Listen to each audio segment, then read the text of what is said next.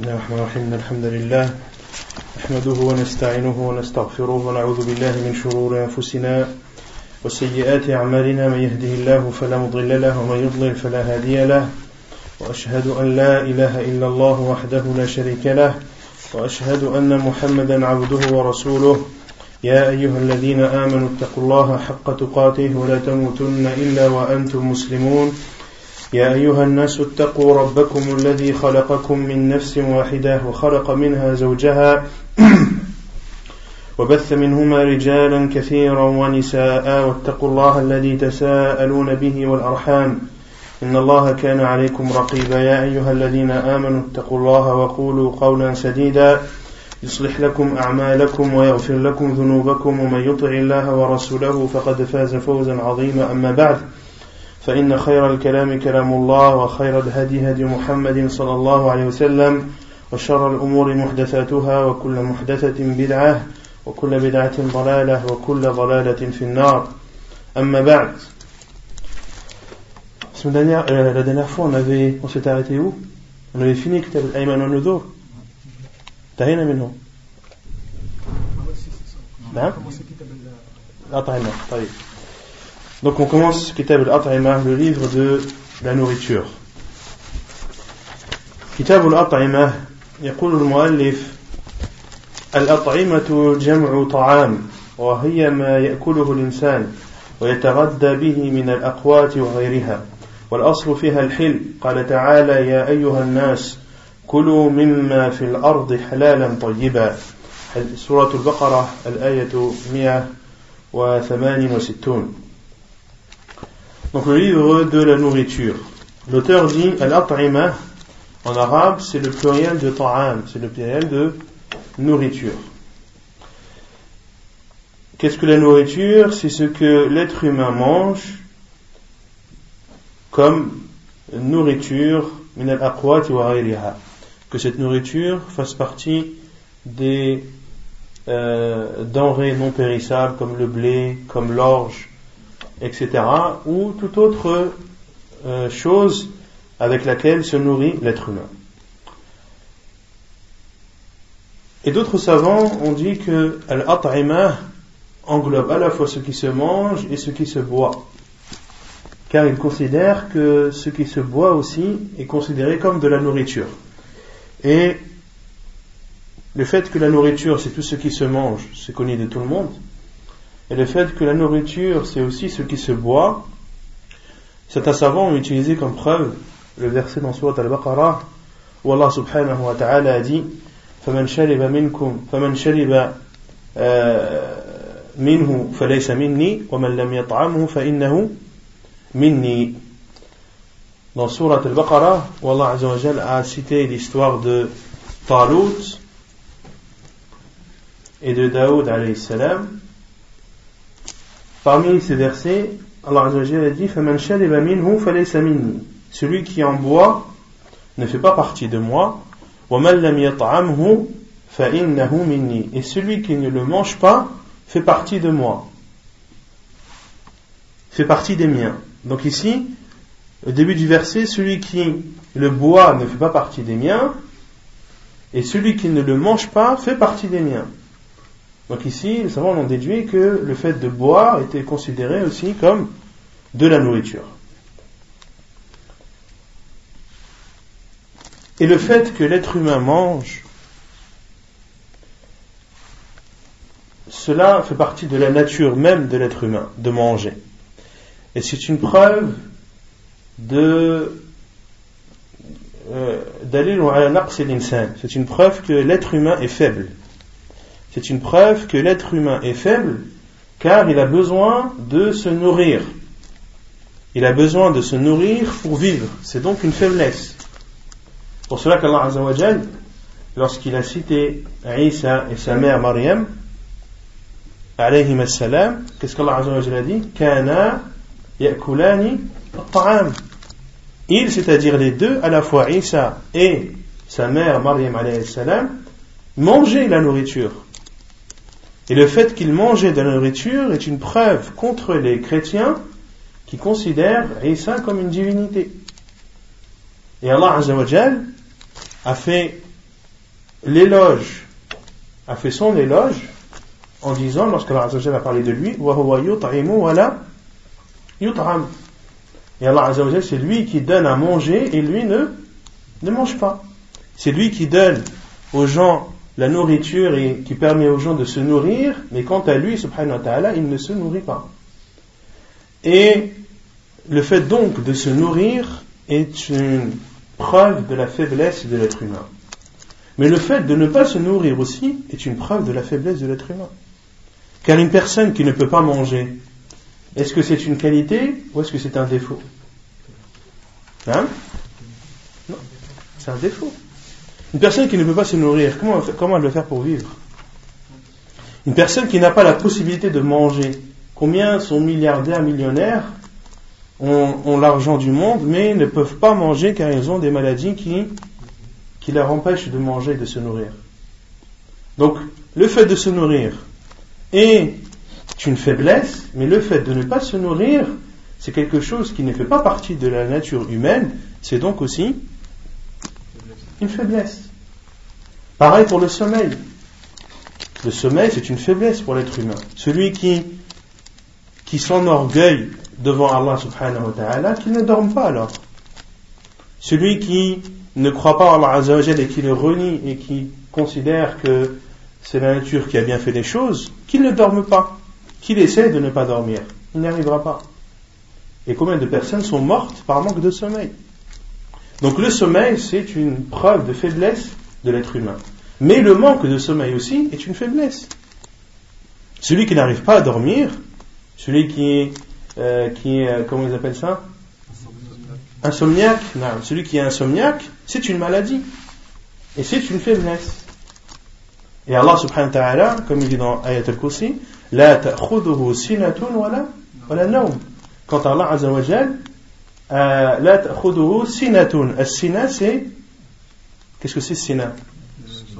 C'est la somnolence. Et un c'est le sommeil. Allah azza wa jal n'est pris ni de somnolence, ni de sommeil. Car c'est lui le créateur subhanahu wa ta'ala et il n'a pas besoin de dormir subhanahu wa ta'ala.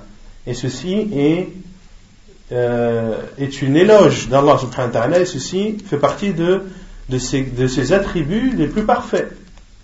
De, des attributs les plus parfaits d'Allah Azzawajal, c'est le fait d'attribuer à Allah les meilleurs attributs et le fait de nier tout attribut de faiblesse. Et parmi les attributs de faiblesse, il y a le sommeil et il y a aussi la nourriture.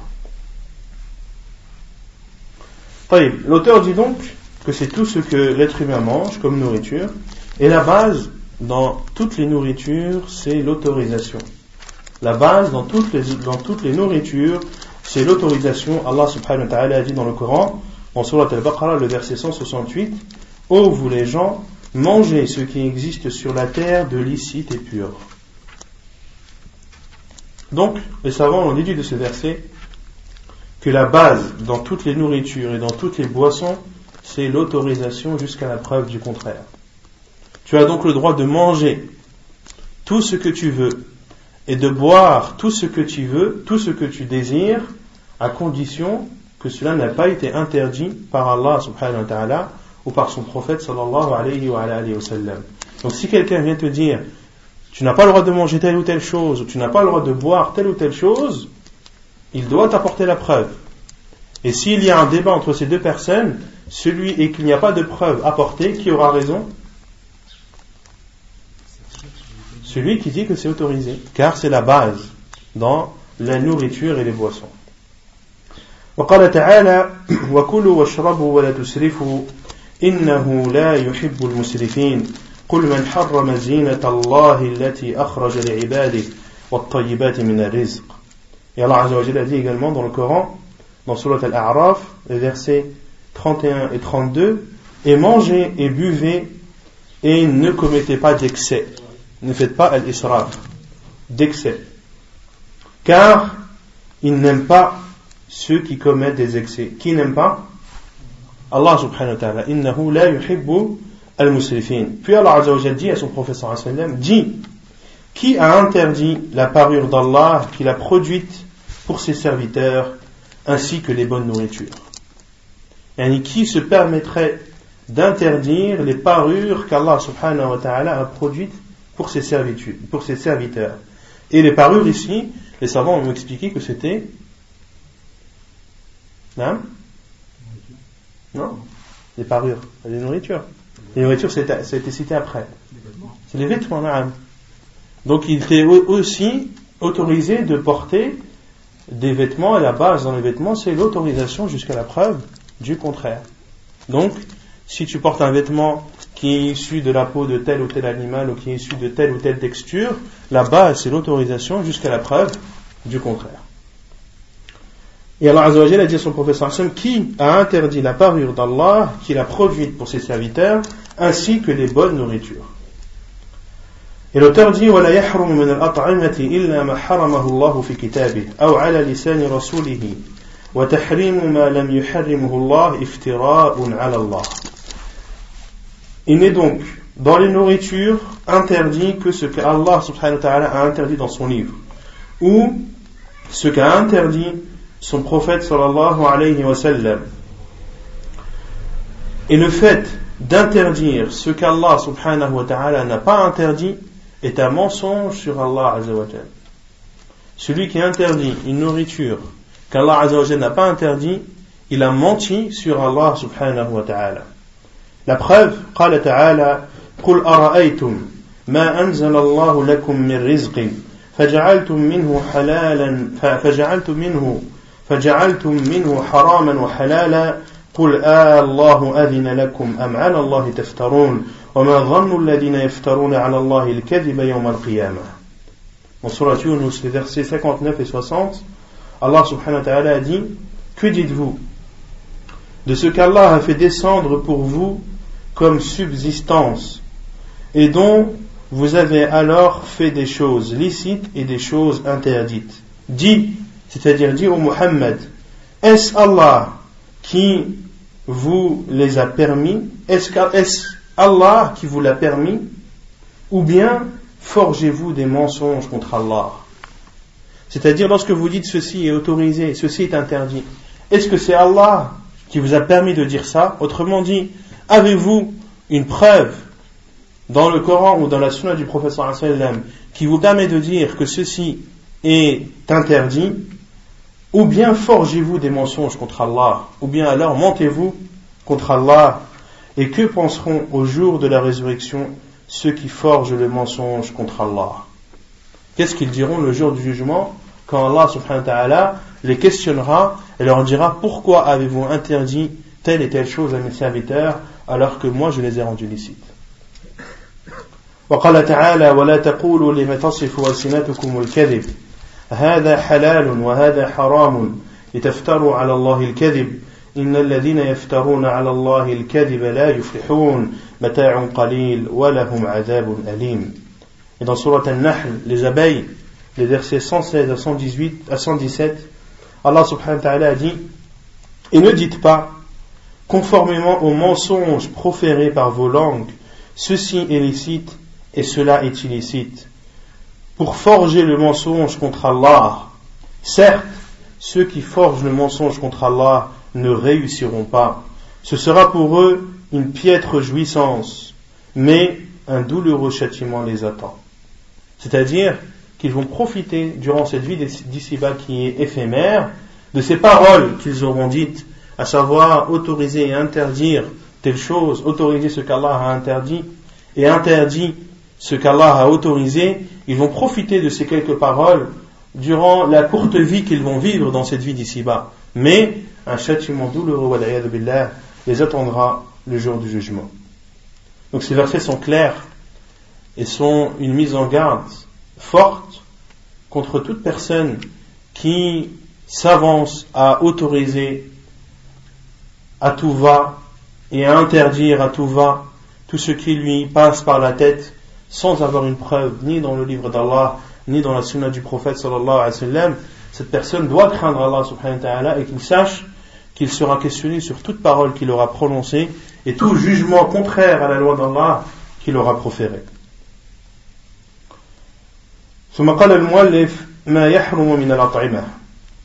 Donc le terre a commencé par dire que la base c'était l'autorisation. Il a cité les hadiths, les, versets d'Allah Azzawajal qui mettent en garde les personnes contre le fait d'interdire ce qu'Allah a autorisé. Puis l'auteur cite le chapitre de ce qui est interdit de consommer.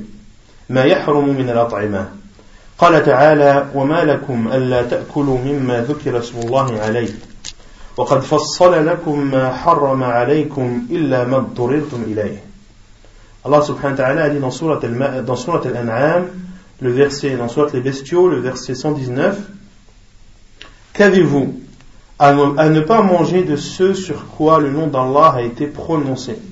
Alors qu'il vous a détaillé ce qu'il vous a interdit, à moins que vous ne soyez contraint d'y recourir. Donc dans ce verset, Allah a dit Qu'avez-vous à ne pas manger les nourritures sur lesquelles le nom d'Allah a été prononcé. C'est-à-dire, pourquoi avez-vous euh, un doute pour consommer une viande qui a été égorgé en, prononçant le nom d'Allah, dont la bête a été égorgée en prononçant le nom d'Allah, alors qu'Allah subhanahu wa ta'ala vous a détaillé, a détaillé ce qui vous est interdit, sauf à moins que vous ne soyez contraint d'y recourir. C'est-à-dire qu'Allah a détaillé de façon précise dans le Coran les choses qui nous sont interdites à la consommation. Et pourquoi est-ce qu'Allah a décrit les choses interdites de façon précise et n'a pas décrit les choses autorisées de façon précise Non? Dehors de ce qui est interdit, tout est halal. En dehors de ce qui est halal, tout est interdit. Parce qu'après, on peut toujours trouver quelque chose de, de licite. S'il n'y a que les choses qui sont illicites, c'est-à-dire dans non, Allah Azzawajal, ici, dans le Coran, a détaillé tout ce qui nous est interdit. Donc, on en comprend que tout ce qu'Allah Azzawajal n'a pas détaillé comme étant interdit est autorisé. Mais Allah Azzawajal aurait pu aussi détailler tout ce qui est autorisé et de comprendre de cela que tout ce qui, est euh, en dehors de ce qu'Allah aura cité comme chose autorisée est interdit. Mais ici, Allah a choisi de détailler les choses qui nous sont interdites à la consommation. Pourquoi? Parce qu'il n'y en a pas beaucoup. Parce que les choses qu'Allah nous a autorisées sont beaucoup plus nombreuses que les choses qu'Allah nous a interdites. Donc il est plus facile et plus logique de détailler ce qui nous est interdit et on comprend que tout ce qui est en dehors de ces choses interdites est autorisé. Et ceci est une preuve contre ceux qui disent en islam tout est interdit. Vous n'avez le droit de, vous le droit de rien manger. D'où apportez-vous ça? Au contraire. On a le droit de manger beaucoup, beaucoup de choses. Et les choses qui nous sont interdites à, la consommation sont restreintes et sont décrites dans, dans le Coran et dans la sunna du prophète sallallahu alayhi wa sallam. Et si tu devais, ou si tu étais amené à devoir énumérer tout ce que tu pouvais, ou tout ce qui nous est autorisé à manger, tu n'en finirais pas. Tu n'en finirais pas.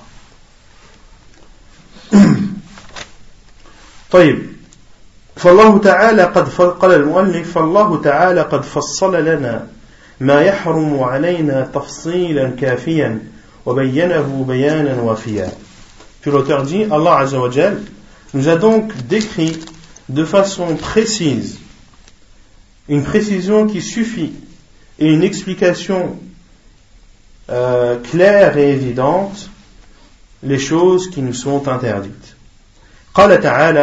puis l'auteur cite le verset où Allah interdit ou décrit les choses interdites. C'est dans Surat al-Ma'idah, Allah dit حرمت عليكم الميتة والدم ولحم الخنزير وما أهل لغير الله به والمنخنقة والموقوذة والمتردية والنطيحة وما أكل السبع إلا ما ذكيتم وما ذبح على النصب وأن تستقسموا بالأزلام ذلكم فسق. وقال تعالى ولا تأكلوا مما لم يذكر اسم الله عليه وإنه, وإنه لفسق. وقال تعالى قل لا أجد فيما أوحي إلي محرما على طاعم يطعمه إلا أن يكون ميتة أو دما مسفوحا أو لحم خنزير فإنه رجس أو فسقا أهل لغير الله به Donc Allah Azza wa a dit dans Surat Al-Ma'idah, le verset 3, Allah ou vous sont interdits, hurrimat alaykum, vous sont interdits, la bête trouvée morte, le sang, la chair de porc, ce sur quoi on a invoqué un autre nom, un autre nom que celui d'Allah, la bête étouffée, la bête assommée, ou la bête morte d'une chute ou morte d'un coup de corne, et celle qu'une bête féroce a dévorée, sauf celle que vous égorgez avant qu'elle ne soit morte, vous sont interdits aussi la bête qu'on a immolée sur des pierres dressées, ainsi que de procéder au partage par tirage au sort au moyen de flèches, car cela est perversité. Et Allah a dit également, et ne mangez pas de ce sur quoi le nom d'Allah n'a pas été prononcé, car ce serait une perversité. Et Allah a dit, dit, je ne trouve dans ce qui m'a été révélé d'interdit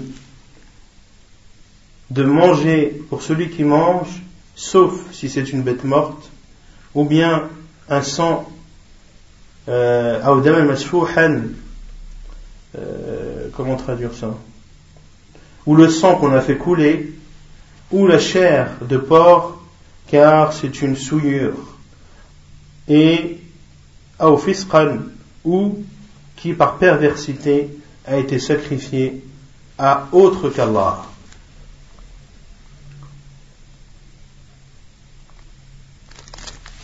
Et ces versets sont dans Surat Al-An'am, les bestiaux, le verset 121 et le verset 145 où Allah Azza wa Jalla dit وَحُرِّمَ عَلَيْكُمْ صَيْدُ الْبَرِّ مَا دُمْتُمْ حُرُمًا وَحُرِّمَ عَلَيْكُمْ صَيْدُ الْبَرِّ مَا دُمْتُمْ حُرُمًا et vous sont interdits la chasse des animaux terrestres tant que vous êtes en état de sacralisation. Donc c'est le verset 145 de Surat les bestiaux. Donc dans le premier verset où Allah Azzawajal a dit, dans Surat Al-Ma'idah, la table servie, le verset 3, vous sont interdits. Qui a interdit? Allah Azzawajal. Vous sont interdits, c'est-à-dire c'est Allah Azzawajal qui l'a interdit. Vous sont interdits la bête trouvée morte. La bête trouvée morte, al-mayta en arabe. Al-mayta, les savants disent, c'est la bête qui est morte qui est morte contre son gré. Ou une bête qui est morte de morte naturelle. C'est-à-dire dont la mort n'a pas été causée par, une cause extérieure. C'est-à-dire personne ne l'a frappée personne ne l'a ne l'a tuée elle est morte toute seule. C'est une bête morte. Celle-ci il nous est interdit de la de la consommer.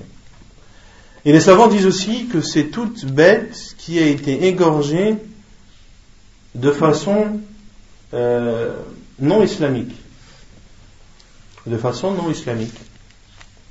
Une bête, par exemple, qui a été égorgée, et on verra ce que le, le fait d'égorger signifie, qui égorge une bête sans prononcer le nom d'Allah.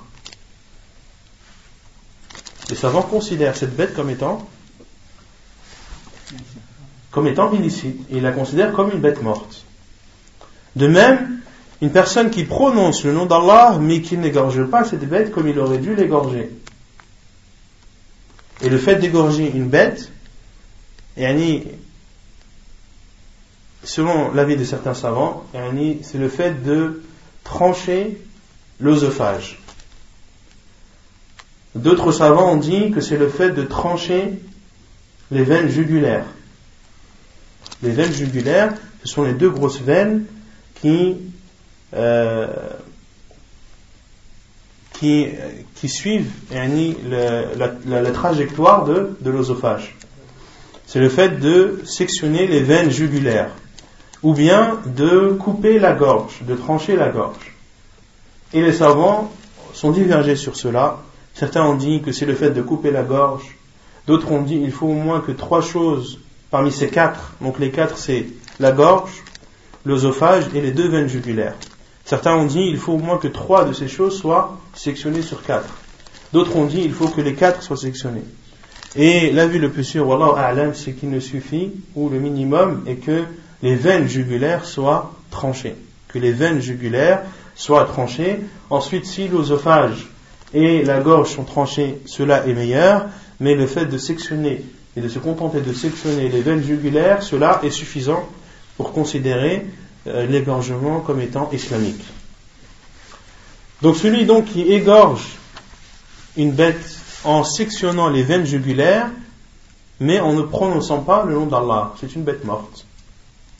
Pareil pour celui qui égorge, qui prononce le nom d'Allah, mais qui n'égorge pas comme selon les préceptes de l'islam. Ici, les savants considèrent également cette bête comme étant une bête morte, donc interdite à la consommation. Donc vous sont interdits la bête morte ou. Et le sang. Qu'est-ce que ça signifie le sang? Hein Vous sont interdits le sang. de le boire, mais quel sang Le sang de la bête morte. Une bête, quand, quand on l'a tuée, et le sang, il y en a partout. Quel est ce sang qu'Allah a interdit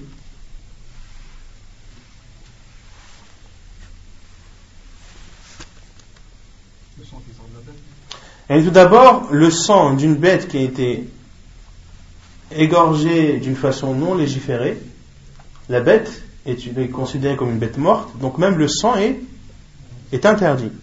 Maintenant, quand on égorge une bête, en prononçant le nom d'Allah et en l'égorgeant conformément aux préceptes de l'islam comme on l'a précédemment cité. Quel est, dans cette bête qui a été égorgée de façon totalement licite, quel est ce sang qu'Allah a interdit hein? Il sort de la veine. Dès que le sang est sorti, on, on, on dépaisse la, la, la, bête, on retrouve du sang à l'intérieur. Est-ce qu'on a, est qu a, le droit de consommer ce sang? Le sang liquide. Hein? Le sang liquide. Allah les savants ont dit que Allah a expliqué le terme sang ici dans l'autre verset de Surat Al-An'am. Dans l'autre verset, dans Surat Al-An'am, où Allah a dit sauf si c'est une bête morte ou bien un sang que vous avez fait couler. C'est-à-dire, c'est le sang qui coule au moment où l'on égorge. C'est le sang qui jaillit au moment de l'égorgement. C'est ce sang-là qui est interdit à la consommation. il y a un autre sang Autrement dit, tout le, reste du sang qui se trouve dans le corps est autorisé à la consommation. D'accord? Donc le, reste du sang que tu trouves dans les veines ou que tu trouves dans les organes de cet animal, il était autorisé de le consommer, car celui qui nous est interdit de consommer, c'est le sang qui sort lors de l'égorgement. Il y a un autre sang qui est interdit, c'est le sang de la bête qui n'est pas morte. Car à l'époque, avant l'arrivée de l'islam, lorsque les polythéistes voyageaient et qu'ils étaient en pénurie de nourriture, qu'est-ce qu'ils faisaient? Hein? Ils buvaient le sang, ils tranchaient euh, une veine du chameau et, suçaient le sang. Non, ils suçaient le sang, car le sang nourrit. Le sang, peut-être qu'on c'est quelque chose qui dégoûte, mais le sang a une particularité nutritive qui n'est pas négligeable. Le sang nourrit. Et c'est ce qu'ils faisaient à l'époque lorsqu'ils euh, se retrouvaient en pénurie de nourriture et qu'ils étaient en plein voyage. Ils tranchaient euh, une des veines de leur chamelle et, buvaient, le sang directement. Et Allah a interdit cela. Allah leur a interdit cela dans ce verset. Et bien sûr, cela est autorisé en cas de force majeure si tu te retrouves dans un désert et tu n'as plus de nourriture et que tu sens la mort venir, il t'est autorisé de, boire le sang de ta chamelle. D'accord? De ne pas la tuer parce qu'ensuite tu vas être, tu vas avoir un problème de locomotion, mais de trancher une de ses veines et de boire le sang qui te permettra de, de survivre.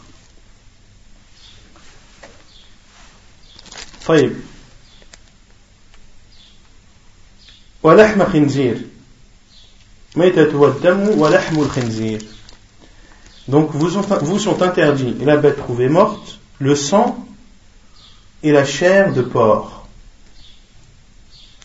La chair de porc. Donc la chair de porc est interdite à la consommation, comme l'a dit Allah subhanahu wa ta'ala. Et la raison qui doit nous pousser, la première raison qui doit nous pousser à ne pas consommer de la viande de porc, c'est l'interdiction d'Allah subhanahu wa ta'ala. Ensuite, toutes les sagesses qui peuvent être citées à côté euh,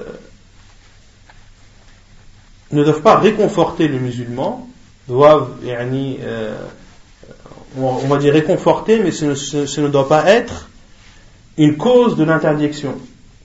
Car il faut différencier entre une cause et une sagesse. Une cause, la cause c'est qu'Allah nous l'a interdit. Donc quelles que soient les sagesses que l'on retrouvera, à savoir, certains ont dit que c'était une viande qui était parasitée, qui contient beaucoup de parasites et beaucoup de microbes.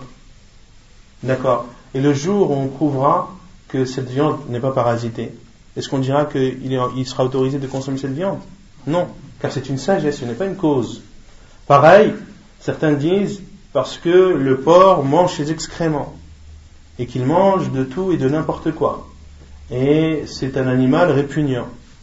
C'est une sagesse.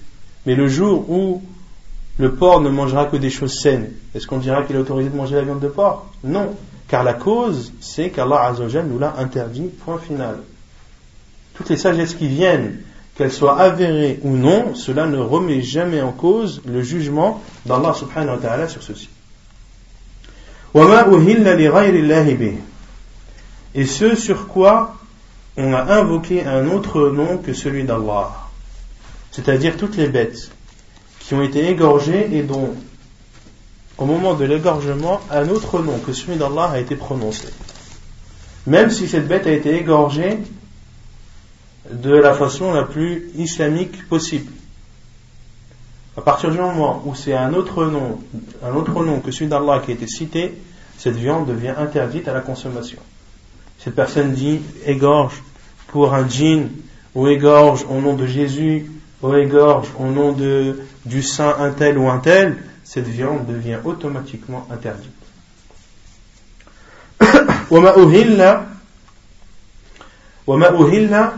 Euh, le terme uhilla qui vient euh, du mot al-ihlal.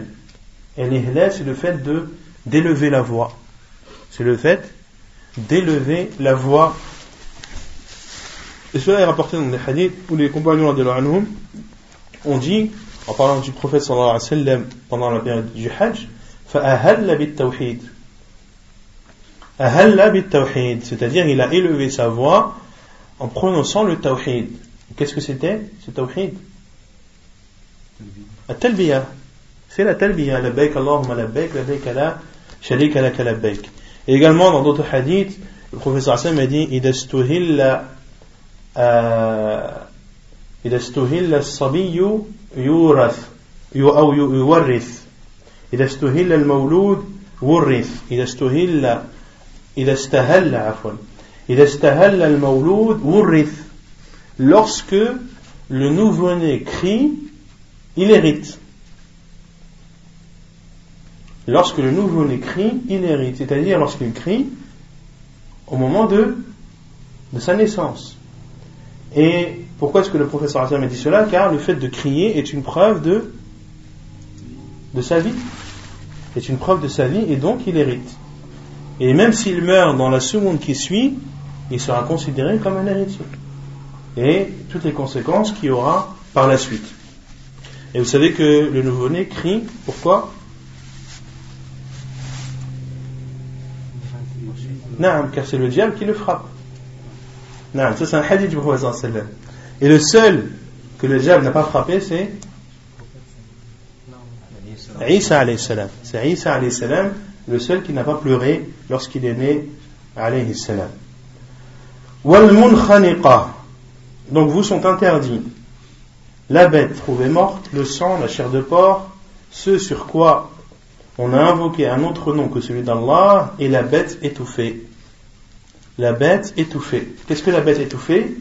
C'est la bête, par exemple, qu'on a attachée, euh, à laquelle on a attaché une corde autour de son cou et qui essaie de, partir et de s'enfuir et qui, qui s'étrangle et s'étouffe. D'accord? Ou ça peut être, comme on citait certains salafs, le fait qu'une bête se retrouve la tête coincée entre deux arbres. Se retrouve la tête coincée entre deux arbres et en essayant de se débattre et de, sortir de, cette impasse, elle s'étouffe. D'accord? Donc toute bête étouffée, il est interdit de la consommer. Wal-mawqouda. Al-mawqouda, c'est la bête assommée. C'est la bête assommée, c'est-à-dire celle qu'on a rouée de coups. La bête qu'on a frappée violemment et qui est morte de, des suites de, ces coups violents. D'accord? Donc elle, n'a pas été égorgée, elle a été frappée à la tête ou autre avec quelques.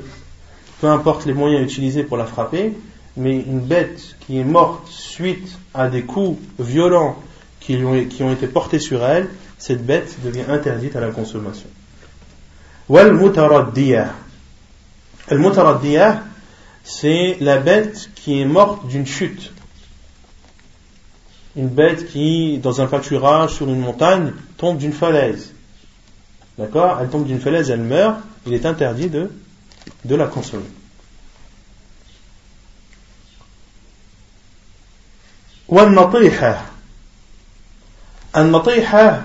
c'est la bête qui a été tuée par une autre bête, par un coup de corne ou autre.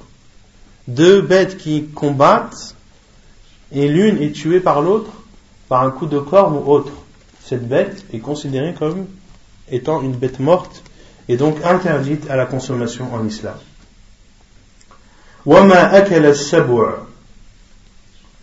et celle qu'une bête féroce a dévorée. Comment est-ce qu'on va comprendre cette parole d'Allah Azzawajal Et celle, c'est-à-dire la bête qu'une bête féroce a dévorée. Si elle a dévoré, qu'est-ce qu'on va récupérer d'elle? Hein? Les restes.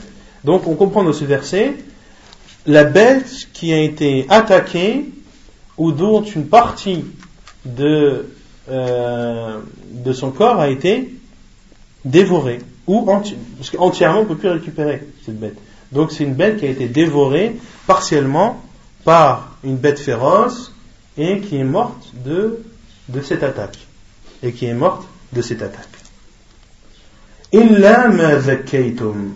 Puis Allah a fait une exception en disant sauf celle que vous égorgez. C'est-à-dire que vous égorgez avant qu'elle ne meure. Ici, Allah Azzawajal dit sauf celle que vous égorgez avant qu'elle ne meure. Il parle de quelle catégorie de bête Est-ce qu'il parle de celle qui a été dévorée par, la bête féroce ou de toutes les bêtes citées précédemment dans le verset?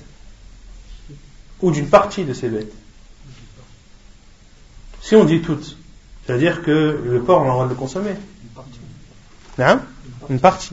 C'est quoi cette partie? Si on prend le verset du début, vous sont interdits la bête morte. La bête morte, est-ce qu'on peut encore l'égorger? Non. Adam, le sang. Non. L'ahmul la, chair de porc. Non. Celle qui a été égorgée en celle qui a été égorgée en prononçant un autre nom que celui d'Allah. Non, parce qu'elle a été égorgée on ne peut plus la récupérer. Ensuite, Allah a dit la bête étouffée. Oui, on peut la récupérer. Une bête qui s'est étouffée, et au moment où elle s'étouffe, on vient et on l'égorge alors qu'elle est encore en vie. Celle-ci, il nous est autorisé de la consommer si elle a été égorgée avant qu'elle ne meure. Pareil pour l'assommer celle qui est rouée de coups, nous est autorisé de la consommer à condition de l'avoir égorgée avant qu'elle ne meure. Pareil pour celle qui est morte d'une chute. En descendant en bas de la falaise, on voit que cette bête est encore vivante, il nous est, autorisé de la consommer à condition de l'égorger avant qu'elle ne meure. Pareil pour. Non, dévorée. Elle peut être dévorée partiellement par une bête féroce. Euh, par exemple, euh, elle a un bras, une patte arrachée ou autre, mais elle est toujours vivante. Elle est blessée. Naam, Elle est blessée. Donc là, on, peut la consommer à condition de l'égorger avant qu'elle ne meure. Pareil pour celle qui a été, euh, qui a été blessée par une autre bête, par un coup de corne ou autre. Donc, il est autorisé de consommer celle que l'on a citée à condition de l'égorger avant qu'elle ne meure. Et comment est-ce qu'on sait qu'une bête est vivante? Respire. Des fois, les bêtes, tu vois qu'elles respirent pas. Peuvent rester immobiles. Le pouls. C'est- Le, le but, le but, c'est de l'égorger le plus vite avant qu'elle ne meure. Si tu commences à chercher son pouls, il faut d'un animal, il faut déjà être un vétérinaire pour savoir où mettre son doigt. À hal. Les des yeux. Non, pas au niveau des yeux, non. Naam Ouais, c'est- c'est encore chaud. Les savants disent que la plupart des savants considèrent que la bête qui est vivante, c'est celle que lorsque l'on égorge, bouge. Lorsque l'on égorge, elle bouge encore. Et d'autres savants, comme Cheikh Islam Ibn Taymiyyah, ont dit non, le fait qu'elle bouge, ce n'est pas une condition. L'on sait qu'une bête est vivante lorsque l'on l'égorge, le sang qui sort, le sang doit jaillir. Premièrement, le sang doit jaillir. Deuxièmement, le sang doit être chaud. Et troisièmement, le sang doit être rouge, un rouge vif. C'est ces signes qui te permettent de reconnaître que la bête que tu as égorgée est vivante.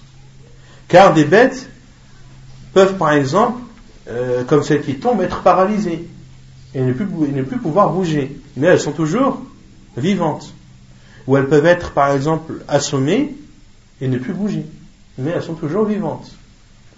Et les savants ont dit, comme Charles Sam Damia, que une bête morte, son sang ne jaillit pas. Une bête morte, son sang est noir, car une bête, lorsqu'elle meurt, son sang a tendance à noircir, et son sang refroidit. Son sang refroidit, il n'est pas chaud. Or, si tu égorges une bête, le sang jaillit, le sang est rouge et le sang est chaud, tu vas égorger une bête qui est vivante. طيب. Donc, quoi qu'il arrive, il faut l'égorger pour voir. نعم quoi qu'il arrive il faut l'égorger il ne faut pas perdre de temps là Euh, وما ذبح puis Allah Azza wa Jalla dit وما ذبح على النصب et ce qui a été égorgé et immolé sur des pierres dressées qu'est-ce que ça veut dire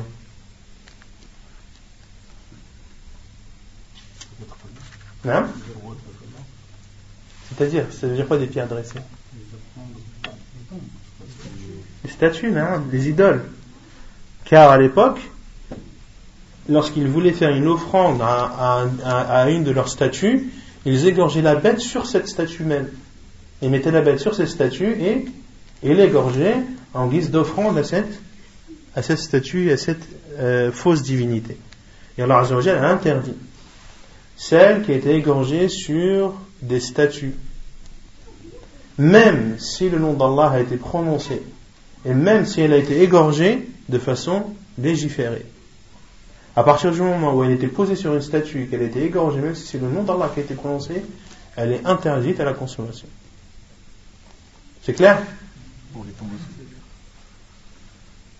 Pour les tombes aussi, non si c'est quelque chose, une bête qui a été égorgée pour ce mort-là, et en guise d'offrande à celui-ci, et surtout ces morts euh, qui sont presque, et même qui sont adorés en dehors d'Allah Azzawajal, car ils sont invoqués en dehors d'Allah Azzawajal, et vous savez tous que l'invocation c'est, euh, l'adoration c'est l'invocation. Que l'adoration c'est l'invocation.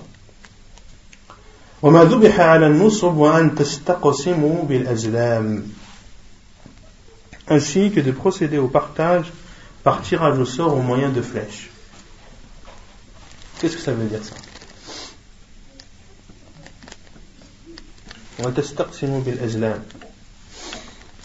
Yani, ça n'a pas de rapport avec, le, sujet précédent, le fait de, de bêtes, etc. Ça n'a pas de rapport. Al-istiqsam, c'était une pratique qui était courante avant l'arrivée de l'islam, où les personnes, lorsqu'ils voulaient faire quelque chose, euh, ils utilisaient ce que vous connaissez, at-tiyara. Et le prophète a dit qu'il n'y a pas de tiyara en islam. Et at-tiyara, c'est lorsque quelqu'un euh, voulait partir en voyage, il regardait les oiseaux dans le ciel. S'il tournait à droite, c'était un bon signe, donc il continuait son chemin. Si l'oiseau tournait vers la gauche, il disait que c'était un mauvais signe. Soit il rebroussait chemin, ou soit il prenait un autre chemin. Et parmi les pratiques qu'il faisait également, c'était al-istiqsam. Al-istiqsam, c'est, il prenait trois flèches. Dans une des flèches, ils écrivaient fait. If'al, fait. Dans l'autre flèche, ils écrivaient ne fais pas. Et dans la troisième flèche, ils ne mettaient rien. Dans la troisième flèche, ils ne mettaient rien. Et pourquoi ils ne mettaient rien dans la troisième flèche? C'était pour faire durer le suspense. Pour faire durer le suspense. Car si tu ne mets pas une troisième flèche vide, soit tu fais, soit tu ne fais pas. Mais si tu tires une flèche vide, tu seras obligé de tout remettre et de devoir retirer au sort. Et c'est ce qu'ils faisaient. Et lorsqu'ils tiraient la flèche où c'était marqué fait, ils faisaient ce qu'ils avaient l'intention de faire. Et lorsque la flèche qu'ils tiraient, il était écrit ne fait pas, ils ne faisaient pas. Et d'autres écrivaient Amarani Rabbi wa Nahani Rabbi. D'autres écrivaient sur la flèche Mon Dieu euh, ou mon Seigneur m'a ordonné. Et dans l'autre, ils disaient, ils écrivaient Mon Seigneur m'a interdit. Et quand ils prenaient la flèche Mon Seigneur m'a ordonné, ils faisaient lorsqu'il tirait la flèche, mon Seigneur m'a interdit, il s'abstenait. Et ceci est interdit en islam, cette pratique est, interdite. Puis Allah a dit, car cela est perversité. C'est-à-dire tout ce qui été cité est perversité. Et la perversité, vous connaissez tous la définition, c'est la définition de l'fisq. Al-khuruj c'est le fait de sortir de l'obéissance. Et celui qui sort de l'obéissance entre dans la désobéissance. le second verset que l'auteur a cité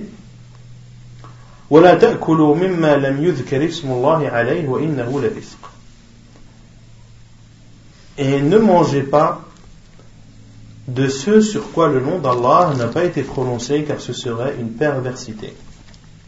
Donc après tout ce que l'Allah a cité, il y a le fait de ne pas consommer la viande sur laquelle le nom d'Allah n'a pas été prononcé. Dans le premier verset, Allah a dit Ce qui a été immolé ou égorgé pour autre qu'Allah. Et dans le second verset, Allah a dit Et ne mangez pas de ce sur quoi le nom d'Allah n'a pas été prononcé car c'est une perversité. Quelle est la différence entre le premier et le deuxième verset?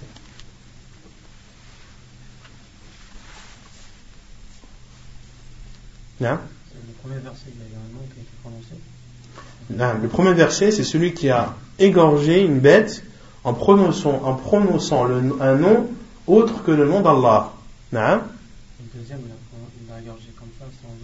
le deuxième, il a, il a égorgé la bête sans prononcer quoi que ce soit. Sans prononcer ni le nom d'Allah, ni le nom d'autre qu'Allah. D'accord? Donc, ce, ce, verset vient apporter une information supplémentaire. Et le troisième verset, Allah Azza wa dit قل لا أجد فيما أوحي إلي محرما dit dans ce qui m'a été révélé je ne trouve d'interdit à aucun consommateur d'en consommer que la bête morte إلا أن يكون ميتة أو دما مسفوحا ou bien le sang qu'on a fait couler c'est-à-dire au moment de, du sacrifice أو لحم خنزير ou la chair de porc car c'est une souillure فإنه رجس أو فسقا أهل لغير الله به ou bien une perversité euh, c'est-à-dire une bête qui a été égorgée à autre qu'Allah. Dans ce verset, il y a une information supplémentaire par rapport aux autres. C'est la parole d'Allah Azzawajal lorsqu'il dit C'est une souillure. C'est une souillure. Autrement dit, c'est quelque chose d'impur. C'est-à-dire qu'une bête morte, elle est impure. C'est-à-dire que le sang qui sort et qui gicle au moment du sacrifice est impur et ça veut dire également que la chair de porc est impure en islam. Elle est interdite, mais en plus elle est impure. Et le quatrième verset, Allah a dit Et vous est interdit de chasser les bêtes terrestres. Et lorsque l'on dit terrestre, c'est à la fois les bêtes de la terre, mais aussi les bêtes dans les airs. Il est interdit de chasser en état de sacralisation. D'accord? Donc même si tu chasses d'une façon totalement licite, mais que tu es en état de sacralisation, la bête que tu auras chassée, elle te sera interdite à, à la consommation. Donc tout ceci sont les choses qui nous sont interdites en islam et vous voyez qu'Allah a défini ou a décrit de façon très précise les choses qui nous sont interdites à la consommation. ثم قال المؤلف ما يلحق بالميتة Qu'est-ce qui a le même jugement que, euh, que la bête morte Une question. Si quelqu'un vous dit dans le Coran, Allah Azzawajal nous interdit la chair de porc, c'est-à-dire la viande de porc. Pourquoi est-ce que vous ne mangez pas la graisse de porc Non Allah a dit quoi? La chair de porc. La chair, c'est pas la graisse. Qu'est-ce que vous répondez? C'est quoi la preuve? La preuve, c'est l'autorisation. C'est quoi la preuve que le porc entièrement est interdit, alors qu'Allah Azzawajal ici a interdit la viande de porc?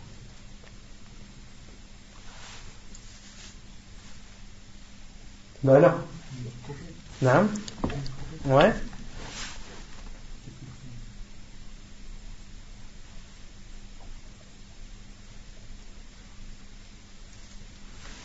Tout d'abord, c'est quoi les preuves en islam?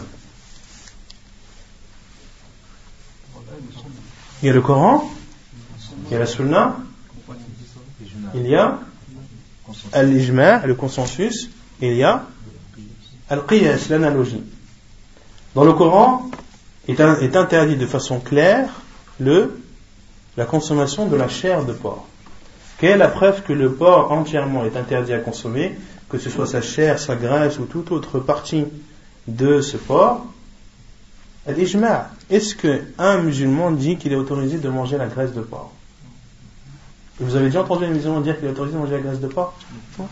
Les savants sont unanimes sur ça. C'est une unanimité des savants. Et ça, c'est une preuve. Il y a une autre preuve dans la sunna du professeur Asselem. Le professeur Asselem a dit Man la'iba bin nardashir faka'annama ghamasa yadahu fi lahmi khinzirin aw Celui qui joue à un nerd et un nerd, c'est, ce sont des jeux de dés, ou le jeu de dames. Le professeur, le m'a dit celui qui joue à ce jeu, c'est comme s'il avait plongé sa main dans la viande de porc et son sang. Dans la viande de porc et son sang. On comprend de ce hadith que le professeur Hassan considère interdit à la fois la viande de porc mais aussi son sang mais aussi son sang. Donc ça c'est une preuve que autre que la viande est aussi interdit, autre que la viande de porc est aussi interdit en, en islam, et ceci par la bouche du prophète sallallahu alayhi wa sallam, et il y a bien sûr l'unanimité de tous les musulmans sur l'interdiction de consommer le porc dans sa totalité. Non.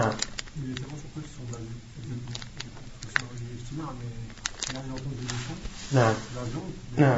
Ça, ça fait partie des choses. C'est quelque chose qui s'est transmis depuis l'époque du prophète jusqu'à la nôtre. Et ça, c'est une preuve en elle-même. Ça, c'est une preuve en elle-même.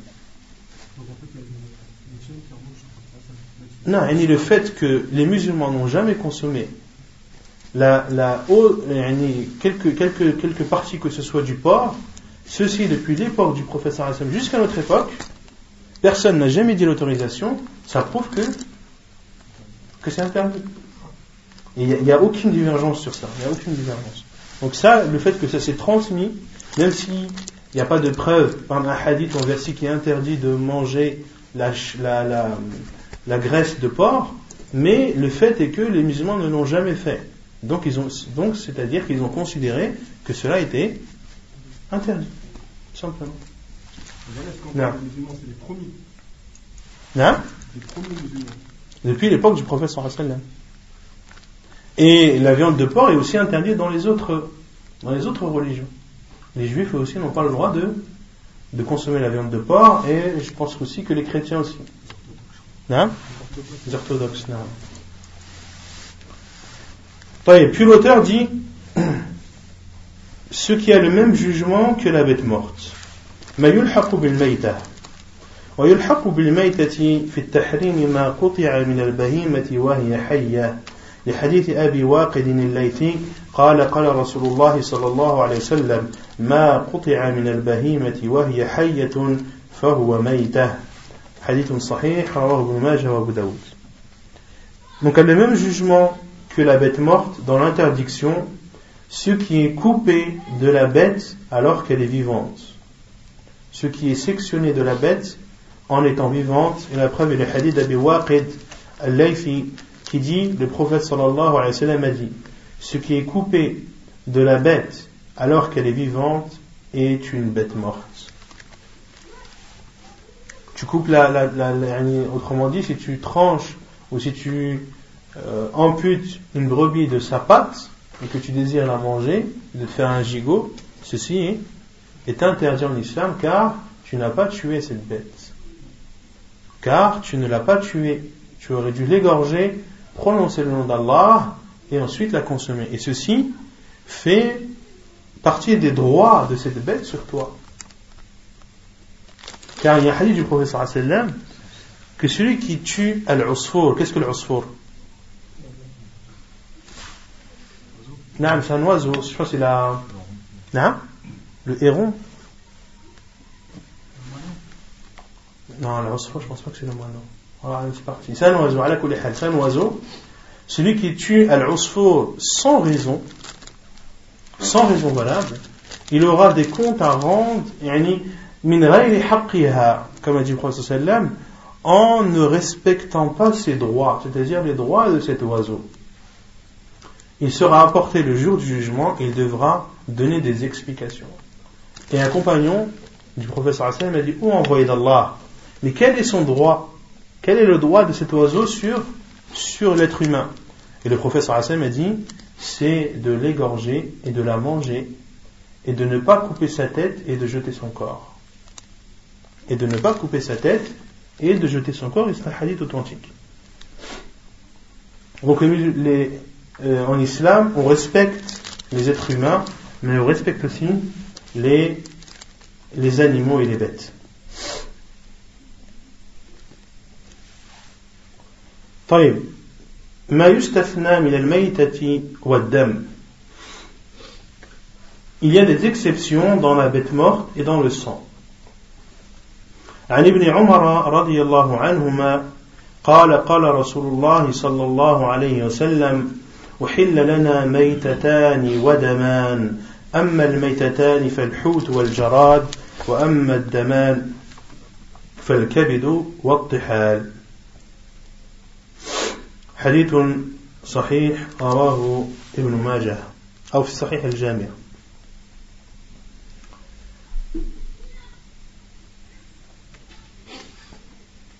Selon Abdullah ibn Omar, radiallahu anhuma, qu'Allah les agréés, lui et son père, il dit, le prophète sallallahu alayhi wa sallam a dit, il nous est autorisé deux bêtes mortes et deux sangs. Quant aux deux bêtes mortes, ce sont les poissons et le criquet. et quant aux deux sangs, ce sont le foie et la rate. Hadith authentique, authentifié par Sheikh al-Albani dans Sahih al-Jami' et dans As-Silsila Sahiha. Donc ici, le professeur Hassan a dit il nous est autorisé. Qui a autorisé? Non Allah subhanahu wa ta'ala. Les savants disent que lorsque le professeur sallam dit il nous, a été, il nous a été autorisé, c'est-à-dire que c'est Allah qui l'a autorisé. Et lorsque c'est un compagnon du professeur sallam qui dit il nous a été autorisé ou nous avons été ordonnés, qui a ordonné? Le prophète sallallahu alayhi wa. Donc ici c'est Allah qui a autorisé deux bêtes mortes et deux types de sang. Quant aux deux bêtes mortes, ce sont al-hout. Et al-hout, les savants disent que ce sont tous les animaux marins. Tous les animaux qui vivent dans l'eau sont considérés comme un poisson et les bêtes mortes sont autorisées à la consommation, quelle que soit la nature de ce poisson. Qu'il ait une ressemblance à un animal terrestre ou non, qu'il ait même une ressemblance à l'être humain ou non, il est autorisé de, le consommer. Et Allah a dit euh, dans le Coran clairement qu'il est autorisé la chasse des Saïdul Bahri. Que Saïdul Bahri est autorisé. Et la chasse de la mer, c'est-à-dire de chasser tout type de poisson, sans exception. Tout type de poisson, sans exception. Autrement dit, si tu trouves un poisson mort sur une plage, est-ce que tu as le droit de le consommer? Oui? Oui, ça fait partie des bêtes mortes autorisées. c'est ça la, preuve, qu'on a le droit de manger le poisson. Non, non.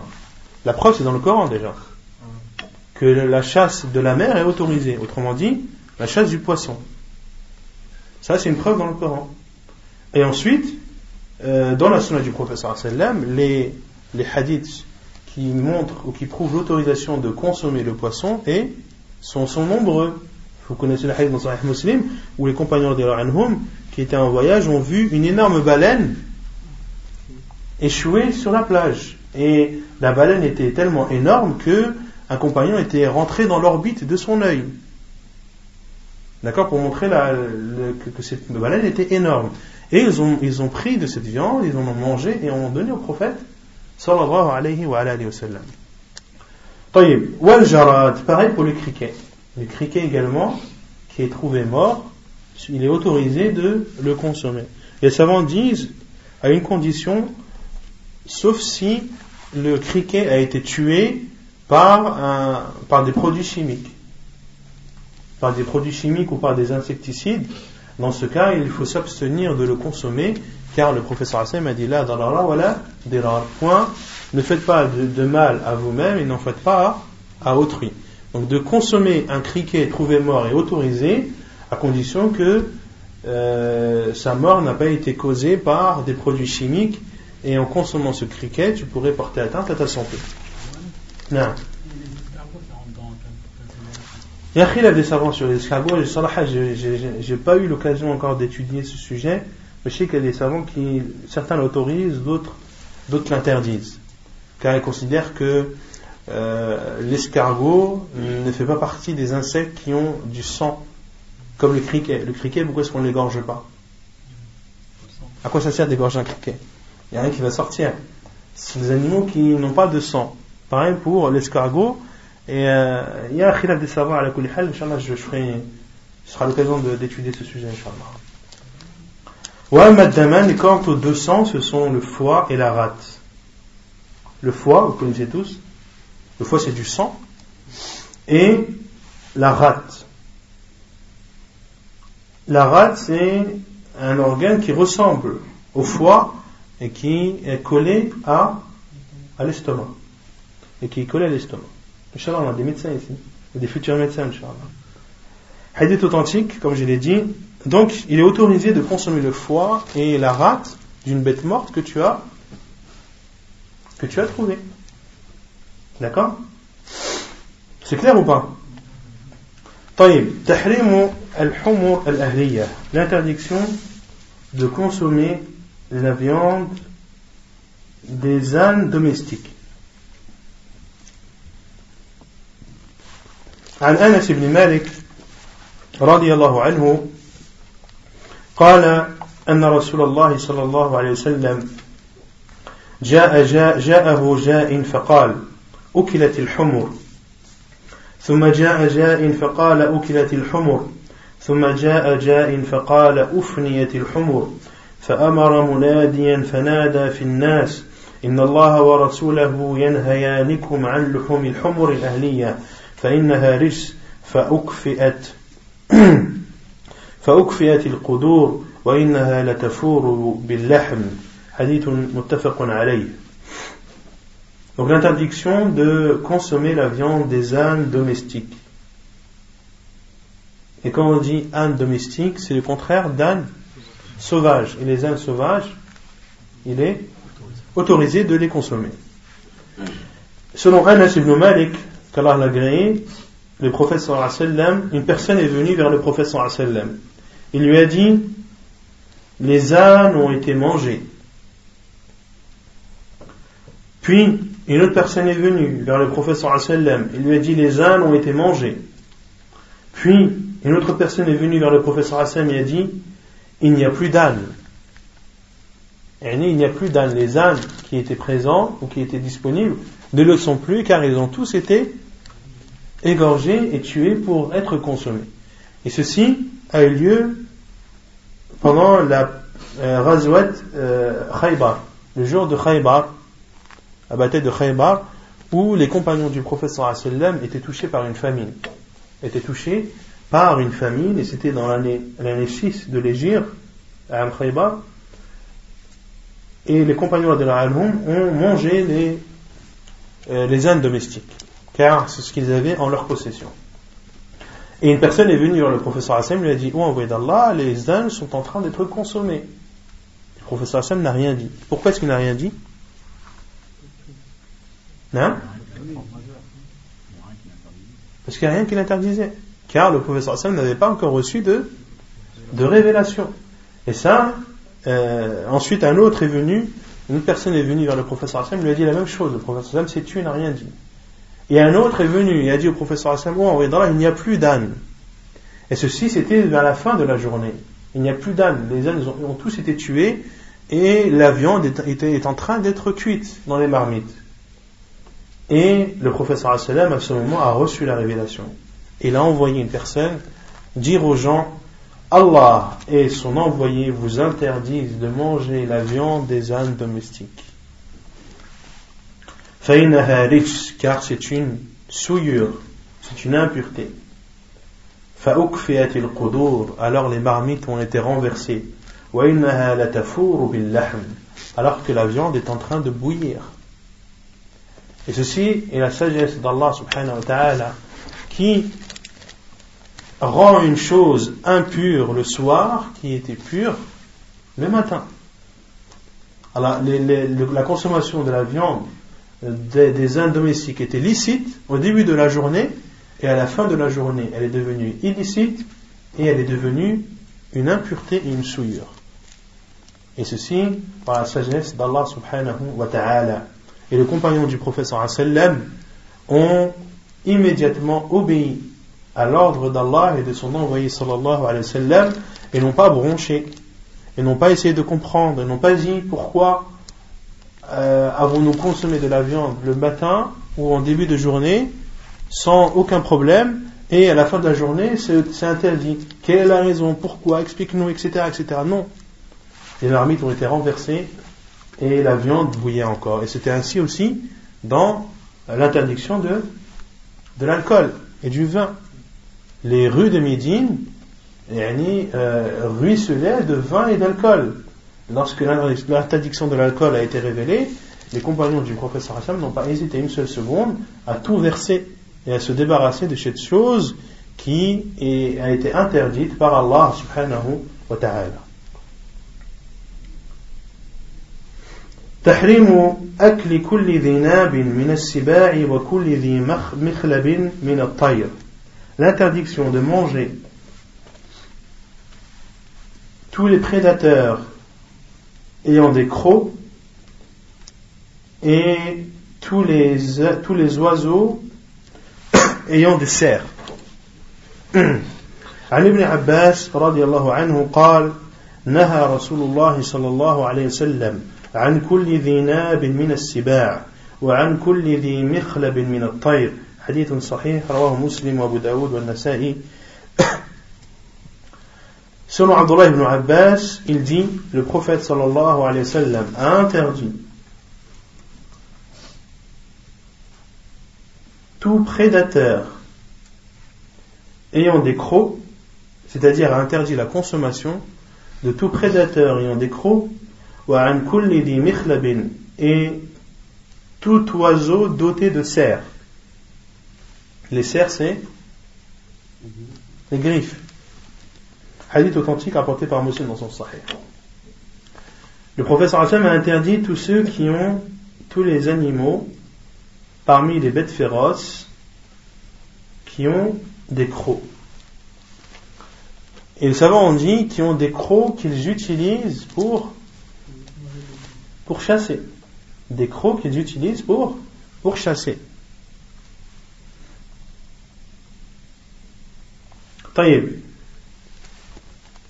Euh, on avait vu dans le fait de tuer une bête dans la terre sacrée, il y avait des compensations à donner. On avait parlé de daboua. Qu'est-ce que daboua La hyène. La hyène, celui qui chasse une hyène euh, dans la terre sacrée, qu'est-ce qu'il doit donner en compensation? Un capche. Il doit donner un, il doit sacrifier un, un bélier. Et les savants ont déduit qu'il est autorisé de consommer la viande de hyène. Qu'il est autorisé de consommer la viande de hyène. La hyène, est-ce qu'elle a des crocs Oui. Mais est-ce qu'elle utilise ses crocs pour chasser Non. La, hyène utilise ses crocs pour se défendre si on l'attaque. Mais elle n'utilise pas ses crocs pour, pour chasser.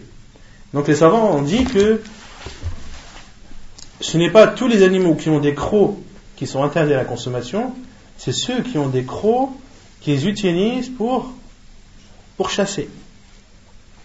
Comme, le lion, comme le tigre, comme la panthère, comme le chien, comme le chat, etc. Ce sont des animaux qui utilisent leurs crocs pour pour chasser leur proie. Pareil pour les oiseaux. La plupart des oiseaux ont des griffes. Mais les oiseaux qui nous sont interdits à la consommation, ce sont ceux qui chassent avec leurs griffes et leurs serres. Comme les aigles, comme les faucons, comme les vautours. Non les chouettes, je ne sais pas si elles chassent avec leurs... Euh, comme les chouettes.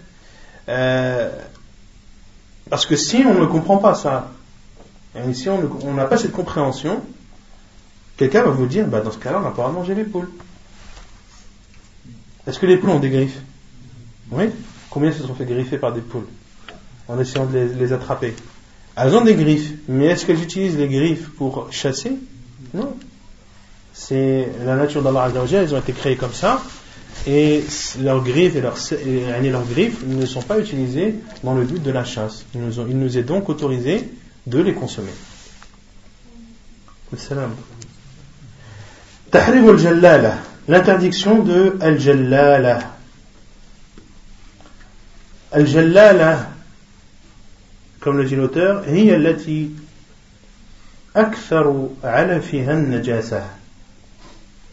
ويحرم أكلها وشرب لبنها وركبها.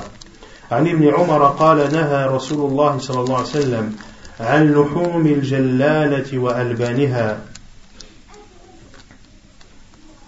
وعنه قال نهى رسول الله صلى الله عليه وسلم عن الجلالة في الإبل أن يركب عليها أو يشرب من ألبانها حديث حسن صحيح L'interdiction de Al-Jallala. Qu'est-ce que Al-Jallala Al-Jallala, c'est l'animal ou la bête dont la plus grande partie de sa nourriture est impure. Dont la plus grande partie de sa nourriture est impure. Et est impureté et souillure. Il est interdit de la manger, de manger cette bête, de boire de son lait et de la monter. Selon Abdullah ibn Omar, il dit le prophète sallam a interdit la viande de El et, et son lait. Et dans le même hadith, dans un autre hadith d'Abdullah ibn Omar également, il dit le prophète sallam a interdit El parmi les chameaux de monter sur elle, c'est-à-dire de les prendre comme moyen de locomotion, ou bien de boire de leur lait. Pourquoi est-ce que c'est interdit?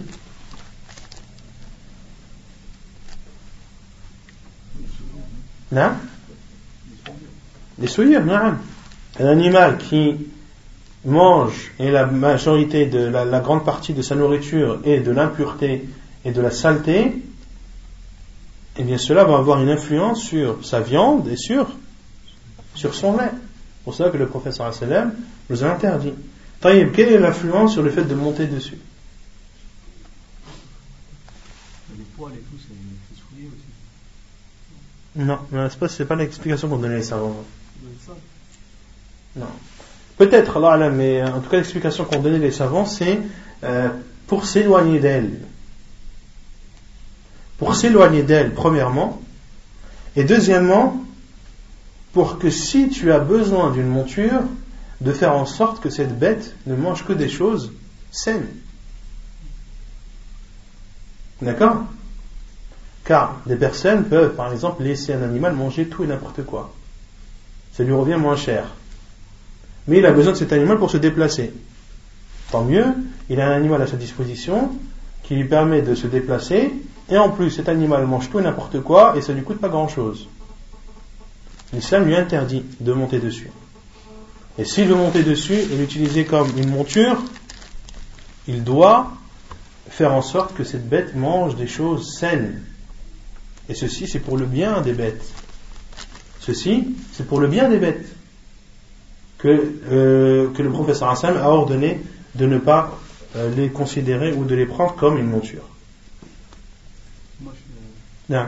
Par exemple, les, qu'on peut monter qui sont, sont impurs bah, Le fait de. Les animaux, c'est lesquels peu importe l'animal, ça peut être euh, une, un, un, un bœuf, ça peut être un cheval, ça peut être euh, un chameau, une chamelle, toute bête qui mange des souillures. Il était interdit de qui mange dont la nourriture principale ou la grande majorité de sa nourriture est, est de la souillure.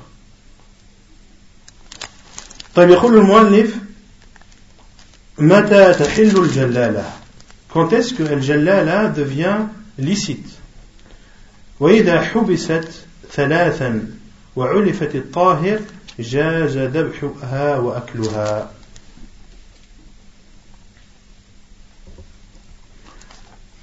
Qu'est-ce qui fait, qu'est-ce qui rend cette bête al-jallala autorisée C'est lorsqu'elle est arrêtée trois jours. C'est-à-dire que pendant trois jours, on ne lui donne pas à manger.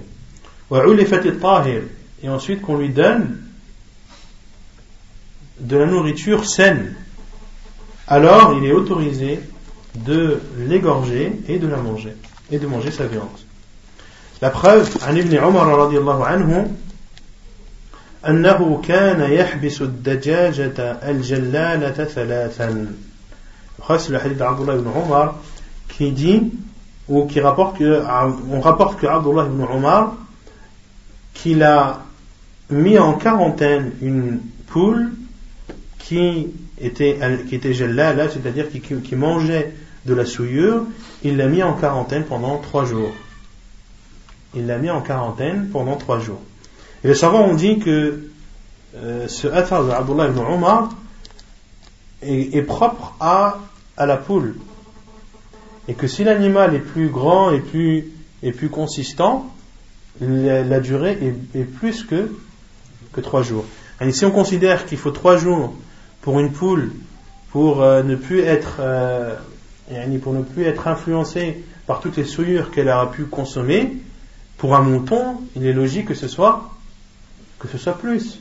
Pour une vache, il est logique que ce soit encore plus. Et pour une, une, chamelle ou un chameau, encore plus. D'accord? Donc c'est la, la, la... Les savants n'ont pas donné de... Il n'y a pas de nas, de texte bien précis sur les autres animaux autres que la poule, mais la personne doit, euh, doit voir les, les, effets positifs, doit voir les effets positifs. C'est quoi le terme de quarantaine?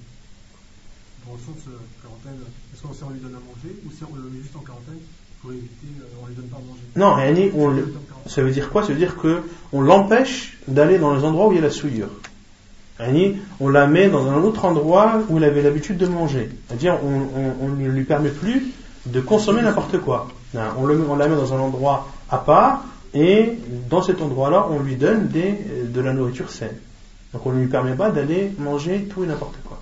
On elle ne pourra manger que les choses saines qu'on lui proposera. Et donc pour les autres animaux, tout dépend de la personne euh, et, et, des effets qui, euh, des effets positifs. Lorsque la personne voit euh, qu'elle a suffisamment donné de, de, de nourriture saine à, à, ce, à cette brebis ou à, ou à cette vache, et qu'il considère que c'est suffisant et qu'elle est maintenant licite, alors, et alors elle lui est licite.